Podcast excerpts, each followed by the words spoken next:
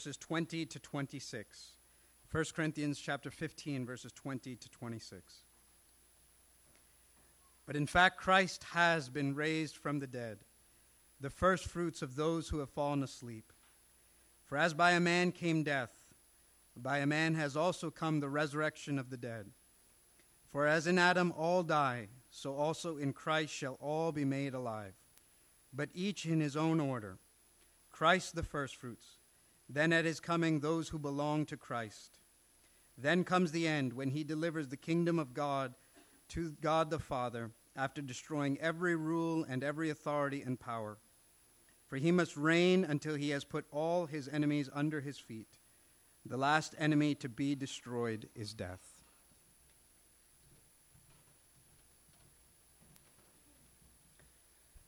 Well, good morning again. Happy Easter once again to all of you. Uh, it really is. It really is a joy for us to be able to gather together this morning and to be, ce- to be able to celebrate the resurrection of our Lord. You know, sometimes Easter Sunday sort of feels like the Super Bowl of the Christian calendar, right? It really does feel like that sometimes. It's the one day that everyone looks forward to. I mean, just like the Super Bowl, it's the one day that the, the regular watchers and the once in a year watchers gather together in the same room to enjoy this game, right? And, just like the Super Bowl, uh, you know, we get together for meals and we have meals together. We, we bust out our best gear. Our children bust out their best gear. We're just really excited. It really is just like the Super Bowl. And I get it, right?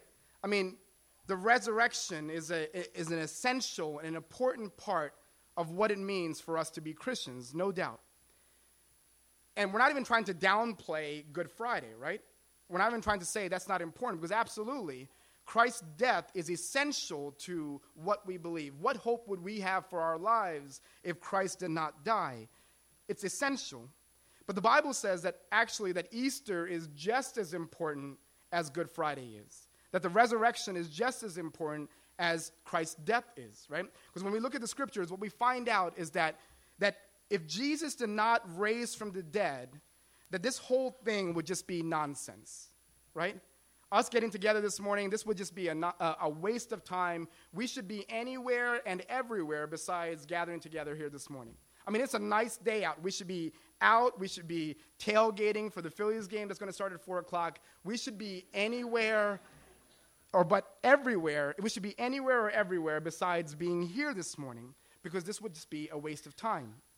But you see, the gospel, what Christians call the gospel, the good news, isn't just that Jesus died, it's also that Jesus resurrected. It's that important. Like we should be walking around with pendants of, of an empty tomb around our neck just as much as we walk around with pendants of a cross around our neck. The resurrection is that important. It's essential to what we believe and who we are as Christians. Well, for us, at Seven Mile Road, we've sort of been celebrating Easter Sunday for five consecutive weeks now, right? It's sort of like our fifth. How does the resurrection affect life after death? But then we also want to consider how does the resurrection affect life before death? And so this morning, we're going to keep going.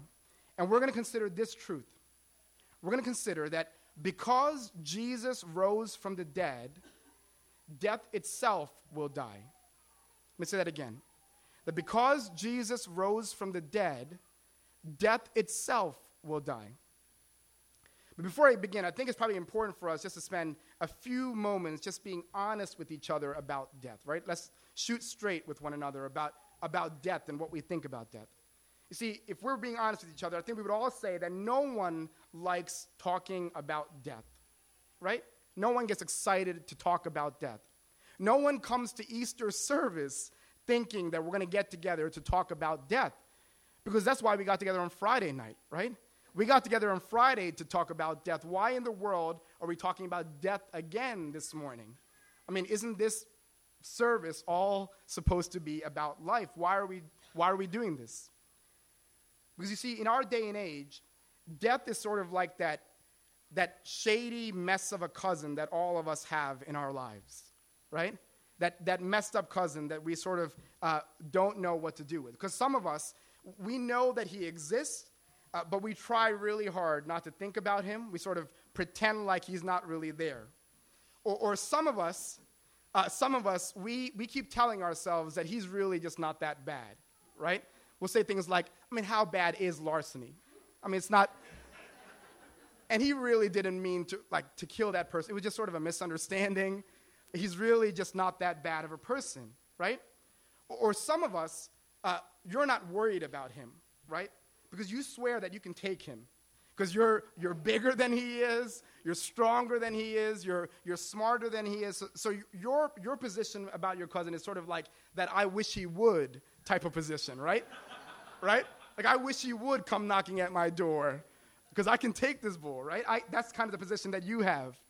And, and for others, the last thing that you want to do is cross paths with, with your cousin.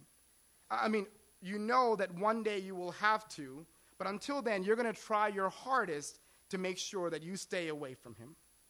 You see, death really is like that shady, messed up cousin that we have in our lives. We just don't know what to do with death.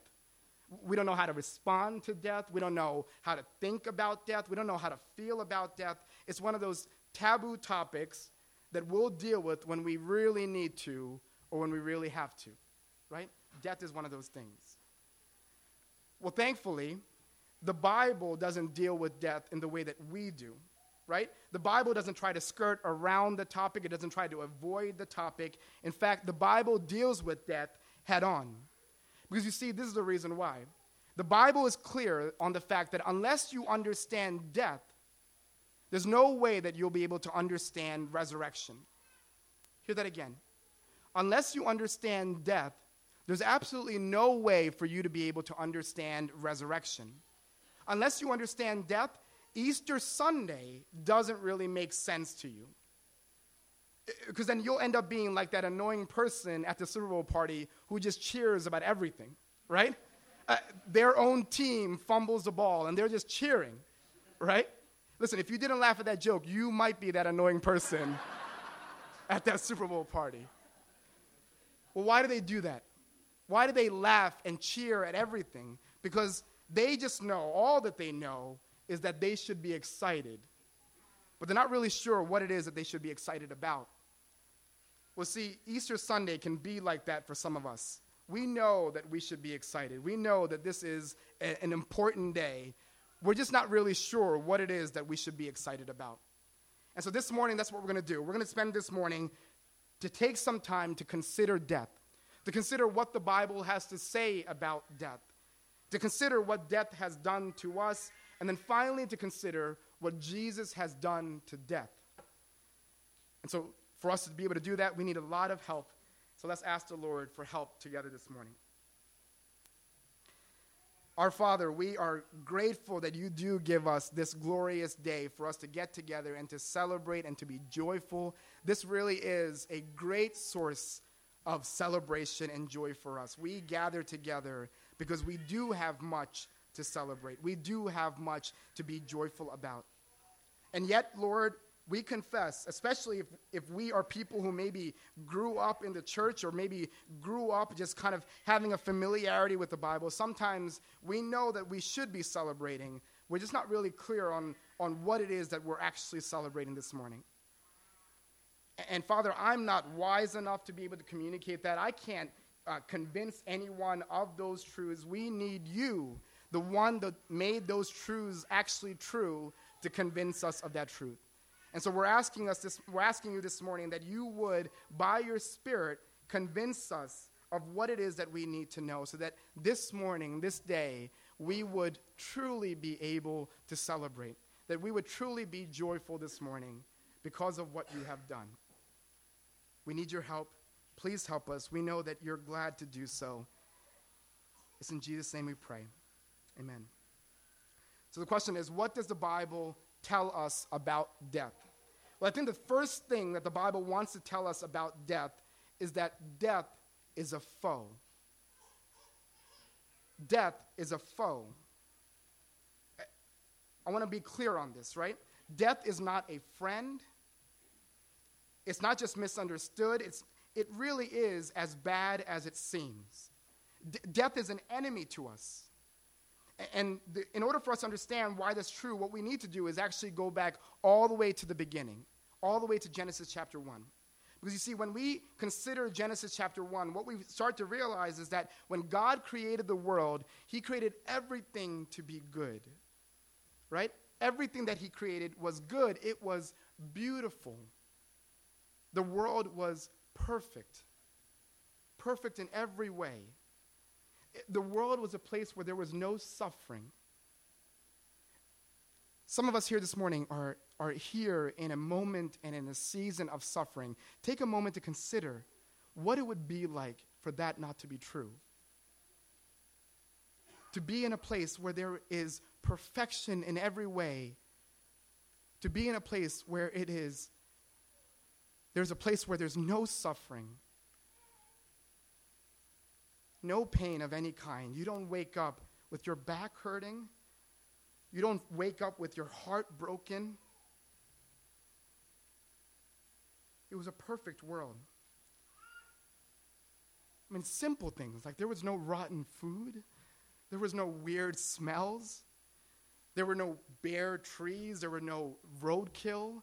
It was perfect in every way. There was no death of any kind. But what we find when we read Genesis is that that perfection, that beauty, quickly comes to an end. You see, as much as Adam looks out and he sees this perfect world that is around him, and as much as he knows that this perfect world was given to him for him to be able to enjoy it, he decides that it's not enough, that he wants more. And so, what does he decide to do? He decides that he wants to be God. He decides that he's going to do the one thing. Consider that, right? The entire world is perfect, perfect in every way. And yet he wants to do the one thing that God tells him not to do. He's going to disobey his creator and he's going to eat of that fruit.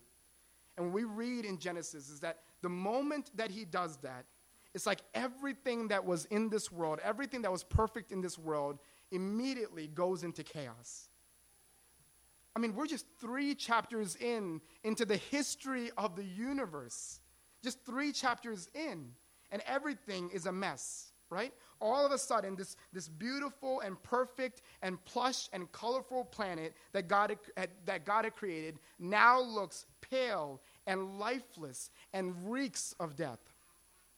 I remember being able to talk to some people who, uh, unfortunately and sadly, had to visit a disaster area once in their life, right? who went into an area where a disaster has just happened, and they're in the presence of a, of a place where uh, hundreds of people are lying before them dead. And I remember them telling me that when they walked into that area, it was almost like they can smell death. That they can taste death, like almost like death can is palpable. It's it's it's taste. They can they can feel what death feels like, not just a concept of death. They're smelling death, they're tasting death. It reeks of death. And I imagine that when Adam was there, same Adam who just moments ago was experiencing the fullness of life, smelling the greatest smells ever, seeing the, the most perfect things ever, when he disobeyed God, I imagine that that smell of death was overwhelming. I imagine that he could smell it in his nostrils. I imagine that he could taste it in his mouth, that that death was overwhelming to him, that death had become pervasive. It's sort of like this, this tsunami of death was knocking over and destroying everything that stood in its way. Everything that God had created to be good and perfect and beautiful, he now knocks over, and everything looks like a mess. And then, chapter 2 I'm sorry, two chapters later, in chapter 5, we get a chance to see how pervasive death really is. Because when we begin to read chapter 5, it sort of feels like we're visiting a graveyard. Remember, this is just five chapters in to the, to the Bible. This is five chapters in into the history of the world, and all we see is example after example of life that ends up in death. I mean, we're talking about powerful men here. We're talking about mighty men here. We're talking about strong men here. But at the end of the day, all of these men end up just being dead men. All of their stories would end the same. In chapter 5, you read name after name after name of this being true. And so you read Adam lived, and then he died. Seth lived, and then he died. Enosh lived, and then he died. Kenan lived, and then he died. Jared lived, and then he died. And the list goes on and on and on and on about these men who once lived, and then they died. And you see, when you start reading Genesis chapter 5, you feel it in your gut that something's off about this, right? This isn't right. Consider this for a moment. When God created the world, He created everything to be good. And what that meant was that people were not meant to die. Death wasn't a part of what God created, death is a result of what Adam did. And so these people who once lived, and read it, some of them lived to 900 years old. And you say, you know what? Maybe after 900 years, who cares if you die? Right? But that's not it. God created this world to be perfect, where death would not be included in its story. But because of what Adam did, death was a part of each one of these men's story. And when you read this, you begin to realize immediately that death is a foe.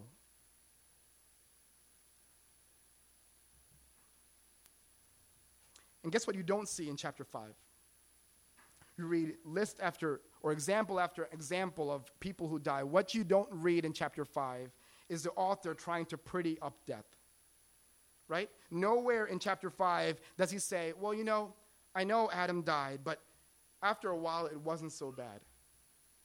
Or nowhere do you read the author saying, you know what, I know Seth died, but we came to terms with it. And it's just getting easier now for us to deal with it. No, you don't see that anywhere, right? Instead, the moment that you see the list, you know that this isn't the way that it's supposed to be it's easy to see that death is a foe and that he has come to destroy all that God has created to be good. But you see, sometimes you and I, we don't see that, right? Instead, we try our hardest to pretty up death. Let me tell you a story. It's actually a story about a car that I owned in high school. Now, I actually told the story, uh, a similar story in a sermon beforehand. And so when I was creating this sermon, I just realized how much of an impact this car has had on my life that it keeps coming up in illustrations left and right. But this is a car that I used to drive in high school. It was a Mazda Protege, right? Now, I was in high school, right? So we all know just the, the fact of being able to own a car in high school should be good enough, right? That's a gift. Like, how many high schoolers are driving around with cars? And so that should be gift. That should be a gift. But what we also do know is that as teenagers, uh, image is everything, right? Image is everything. Well, as cool as it is to be able to own a car in high school, uh, this car wasn't exactly helping my image. A- and the reason for that was that this car was green. Now, some of you have green cars, right? But your green cars are cool. Like, what I mean by that is because some of your cars are like forest green or like uh, Eagles Kelly green, like that's that sort of green. My car was not that kind of green. It was Gumby green. I'm not even joking. I wish I was. Uh, if you remember the character Gumby from back in the day, it was that color. It was a, a bright, electric, neon green that somehow they put onto this car. I'm not even sure that I've ever seen a car just like it. I don't know if somebody was playing a trick on me and gave me this car, but this car was Gumby green, and it could be seen from miles away. Uh, I mean, people knew when I was going to high school because they saw Gumby Green Protege coming, right? But one day, God did me a favor. He allowed me to get rear ended, right? I was praising the Lord when that happened. and so, what happens? Insurance pays me some money uh, so that I can get my car fixed up. But I don't want to get my car fixed up. What I did do instead was that I ran to Maaco, right? I don't know if everybody here knows what Maaco. Maaco paints cars. So what I did was I ran to Maaco and I was like, "You got to help me, buddy."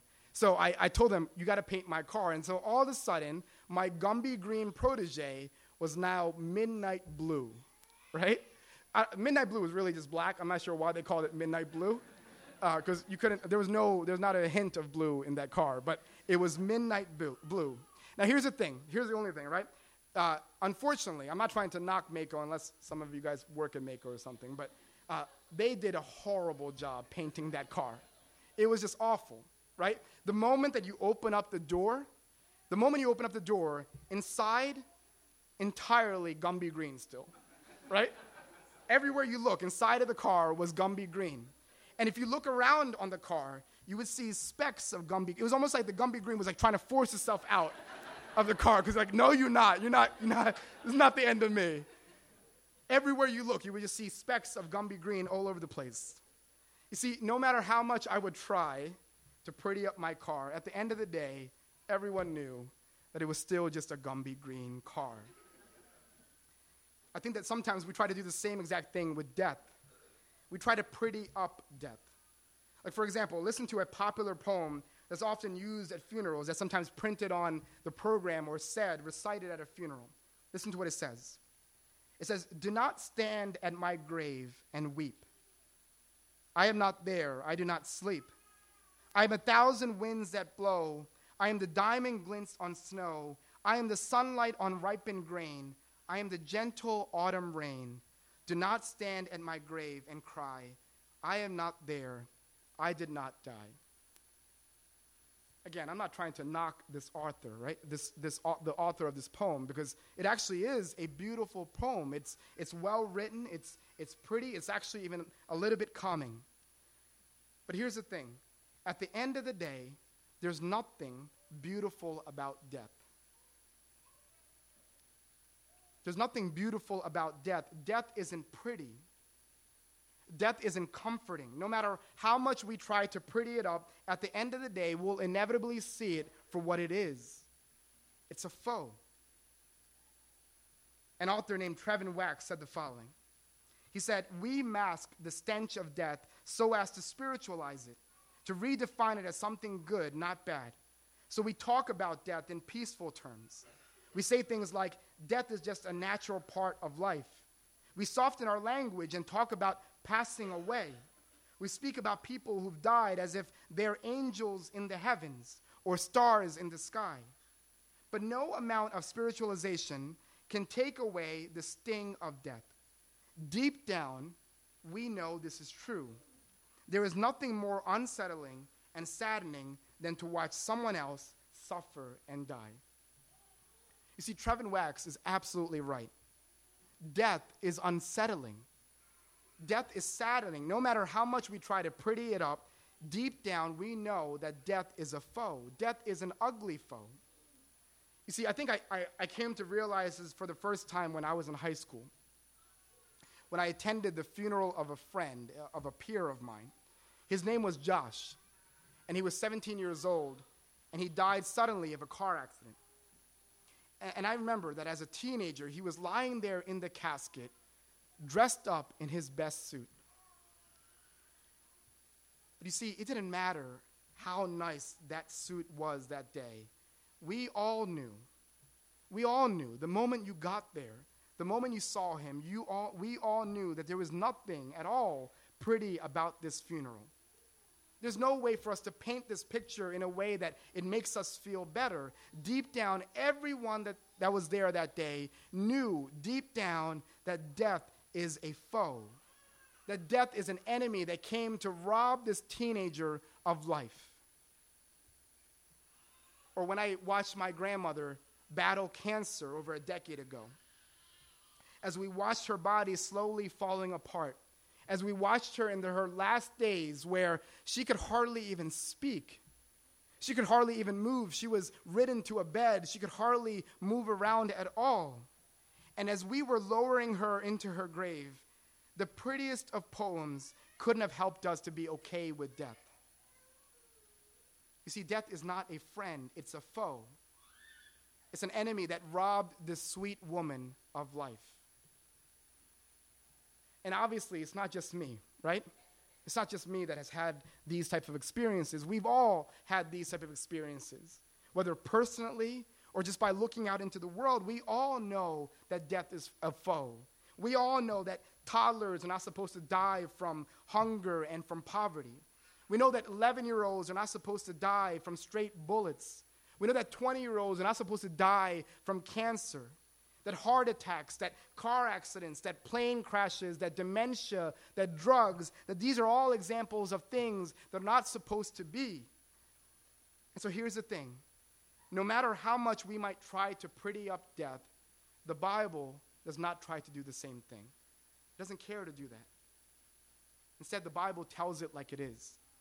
It confirms for us what we already know deep down inside. It tells us, without a doubt, that death is a foe. And that death has been a foe ever since it entered into the scene. Ever since it came into the world, death has been a foe. You see, only when we begin to understand that, and only when we begin to understand the weight and the ugliness of death, only then will Easter begin to make sense for us. Only then will we begin to know what it is that we're actually joyful about this morning why it is that we get together and we're excited, only then will we begin to know. And so, Paul, what does he do? He tries to make it clear for us. Listen to 1 Corinthians 15, 21 and 22. This is what Paul says. He says, For as by a man came death, by a man has come also the resurrection of the dead. For as in Adam all die, so also in Christ shall all be made alive. What's Paul saying here? Paul is saying, listen, you've read Genesis chapter 5, right? You've read Genesis chapter 5, so you know what happens to all of these people. You saw what happened to Adam and what happened to Seth and what happened to Enosh and all of them. They lived and then they died. And it's not even just Genesis. You read the rest of the scriptures, right? You read the scriptures, and so you know that every pagan, every priest, every prophet, their story is the same. They live and then they die. And it's not even just the scriptures, right? When you read the daily news, you know this is the story of the world. Every single day we see it. I mean, do you imagine ever opening up the paper one day or, or going online or, or watching the news one day and imagining that there isn't going to be a story about death? It's almost just common knowledge. We know this is a story of the world. People die. People die every day. Death has just become a common occurrence. And forget that. Just even look at your own genealogy of those who have come before you. Their stories have been the same. They have lived and then they died. You see, death is everywhere. It's a part of all of our stories. Because of what Adam did in that garden, consider that. Because of what Adam did in that garden, everyone's story ends with two simple words Here lies. Everyone's story. There's no way to run from it, there's no way to escape it. We can, we can try to slow it down, we can try to hide from it, but at some point, death will find us. Everyone's story is the same. Everyone's story ends with two words Here lies. That is, everyone except for one man. You see, Paul reminds us that unlike our own stories, Jesus' story is different. Unlike us, his story actually doesn't end with those two words, here lies. It ends with two different words. He's risen. Right?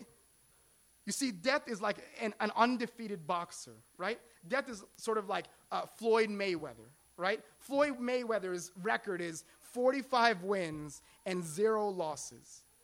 He's just knocking out boxers left and right. Doesn't matter who comes into the ring, he's knocking them out. Well, you know what? Floyd Mayweather looks like a chump compared to death. Because Floyd, I mean, death's record is like 100 billion wins and zero losses. 100 billion wins and, and zero losses. Death is just knocking out people left and right. Anyone that stands in its way, it is knocking out. And that's when Easter comes along to remind us that death is no longer undefeated. Death is no longer undefeated. All of a sudden, death's record is no longer perfect because there's a one in the loss column now. And my friends, Easter is the good news that that one loss, that one loss makes all the difference. Because through that one loss, we learn that death itself has been defeated. And it's all because Jesus has resurrected from the grave.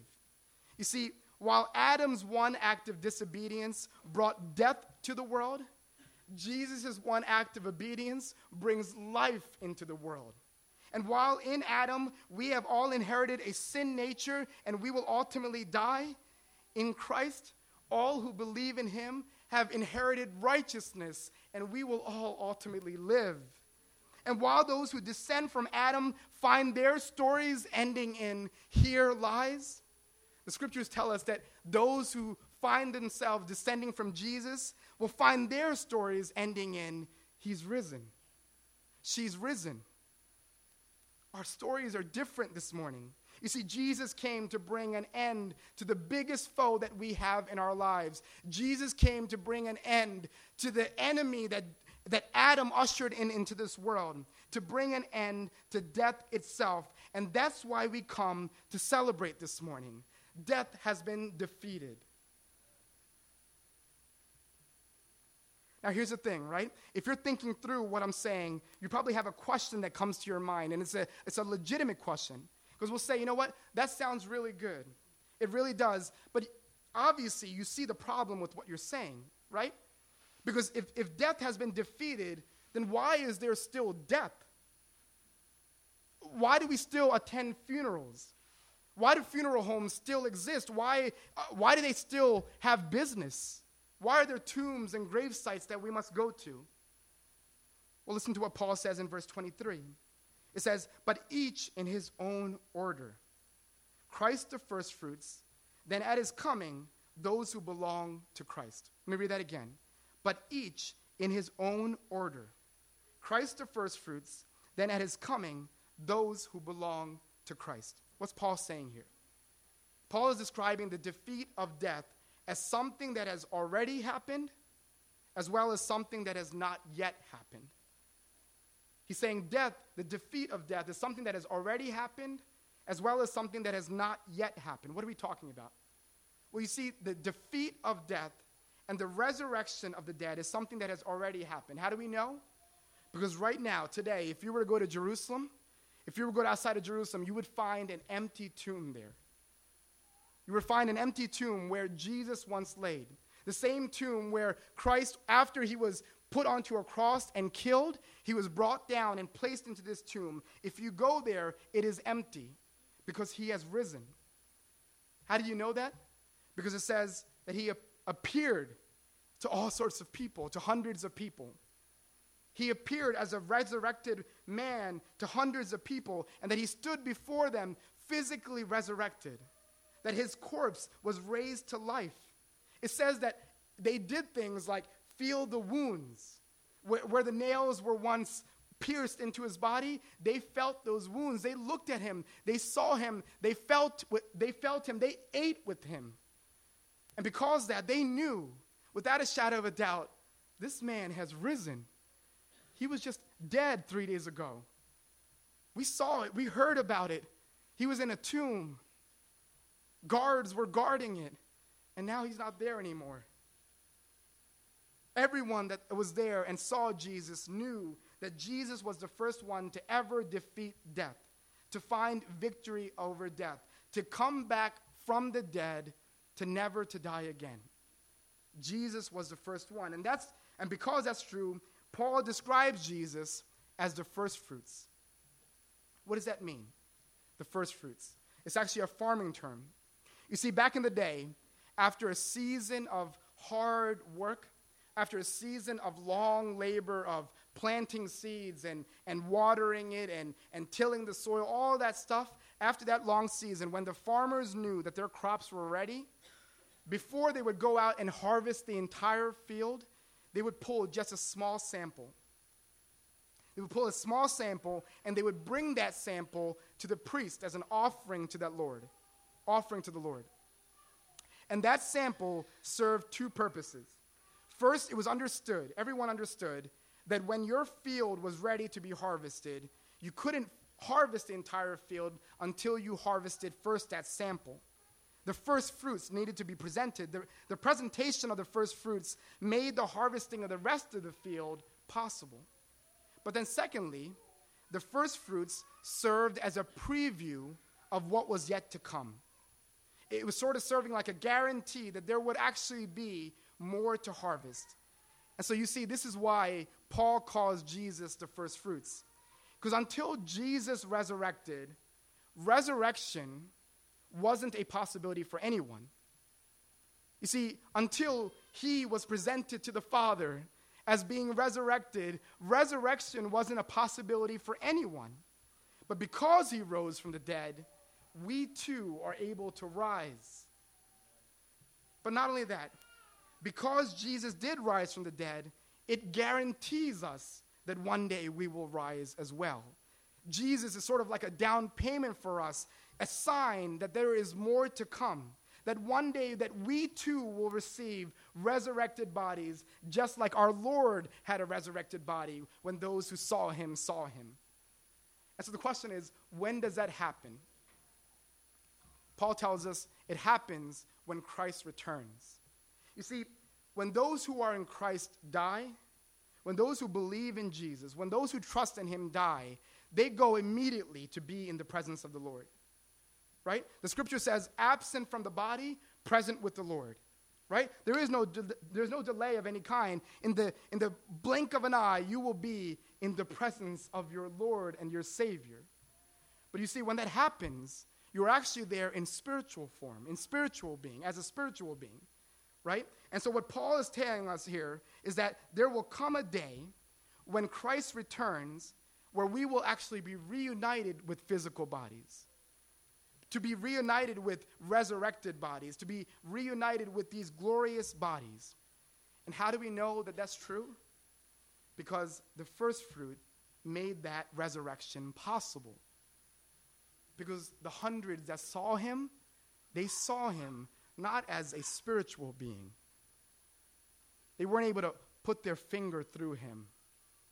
They saw him as a bodily resurrected person, as a man who has been given a resurrected body, a glorious body. And because we know that that's true of Jesus, we know and we can be guaranteed that that will be true of us. But you see, that's not even it. Paul tells us more. Starting in verse 24, this is what he says. He says, Then comes the end, when he delivers the kingdom to God the Father after destroying every rule and every authority and power.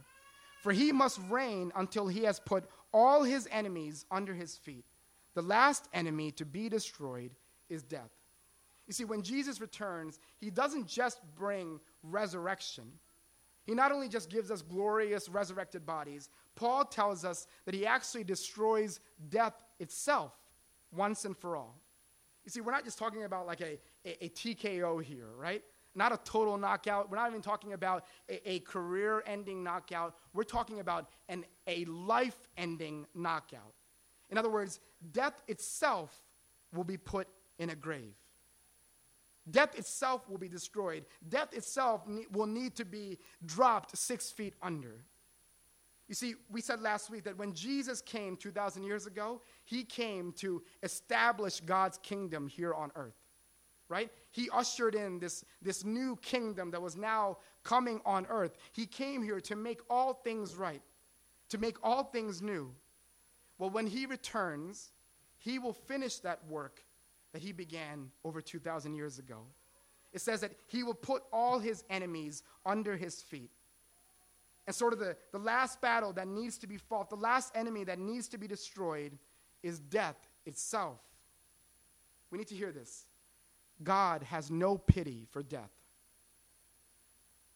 Death is not a friend to him, something that he's gotten used to. Death is a foe. Death is an enemy, and God promises to destroy death forever when Jesus returns. And do you know how much Paul believes this? Do you know how much Paul is convinced of what he's saying? Listen to verse 55. Listen to what he says. He says, O death, O death, where is your victory? O, death, where is your sting? Do you know what that is? That's biblical trash talking. Paul is talking trash to death. You see, it's like that confident boxer, and maybe we've seen it before, where the boxer is just even at the press conference, right? He's just at the press conference and he's staring down his opponent. And he's just sitting there talking out loud. He sees this, the person standing there and he's just talking trash. They're not even asking him to say anything. He's not even at the mic. He's just standing there. He's looking at his opponent and he's talking trash because he knows he's going to defeat him. Right? And the thing is, it's not even just the boxer that knows that he's going to defeat his opponent. Everyone knows it. Everyone that's around him knows it. They know that this is no, no real competition here, right? That his opponent is going to die. In fact, the opponent himself knows that he's about to be defeated. So he's not saying anything back, he's just looking straight. And he's talking trash, right? There's really no competition. I mean, we've seen it before. They're not even at the ring all they hear is their, their, music comes on and they're just sort of already kind of pacing back and forth talking trash. They see the they see the camera come up to them and what do they do? They start looking into the camera and yelling at the camera because he knows that he's going to go into that ring and he's going to defeat his opponent. There's no competition there. Everybody knows what's about to happen. You see paul's talking trash but paul's not talking trash because paul is about to defeat death Instead, he's talking trash because Jesus is. How does Paul know that? Because Jesus already defeated death once before. Remember, death's record is 100 billion wins and one loss. Death has already been defeated. And now Jesus is about to destroy death completely, to put death in its grave once and for all.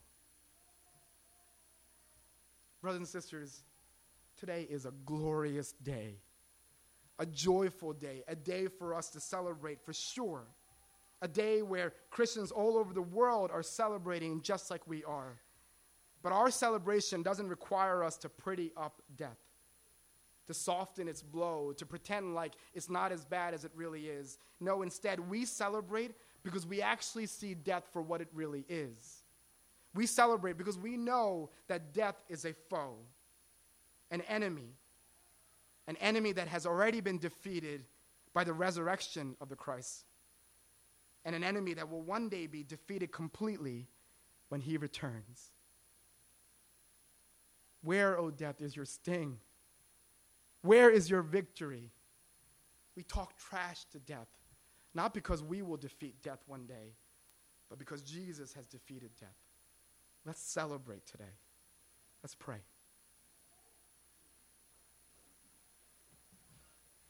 Our Lord, on this morning, we say with Paul, Where, O death, is your victory? Where, O death, is your sting? The sting of death is sin, and the power of sin is the law. But thanks be to God who gives us the victory through our Lord Jesus Christ. Lord, we remember this morning that death is not a friend. We don't need and we don't have to pretty up death. Death is a foe. But thanks be to God that you sent your Son who has defeated death through his resurrection, that he is the first fruit. And so that we can take confidence in knowing that we too shall rise as he has risen. Thank you, our Lord, that you truly have given us much reason for us to celebrate this morning. Easter is a glorious and a joyful day for us, a day where all of God's people have the opportunity to celebrate. We pray, our Lord, you would stir our affections so that we would indeed celebrate what you have done and what you have yet to do. It's in Jesus' name we pray.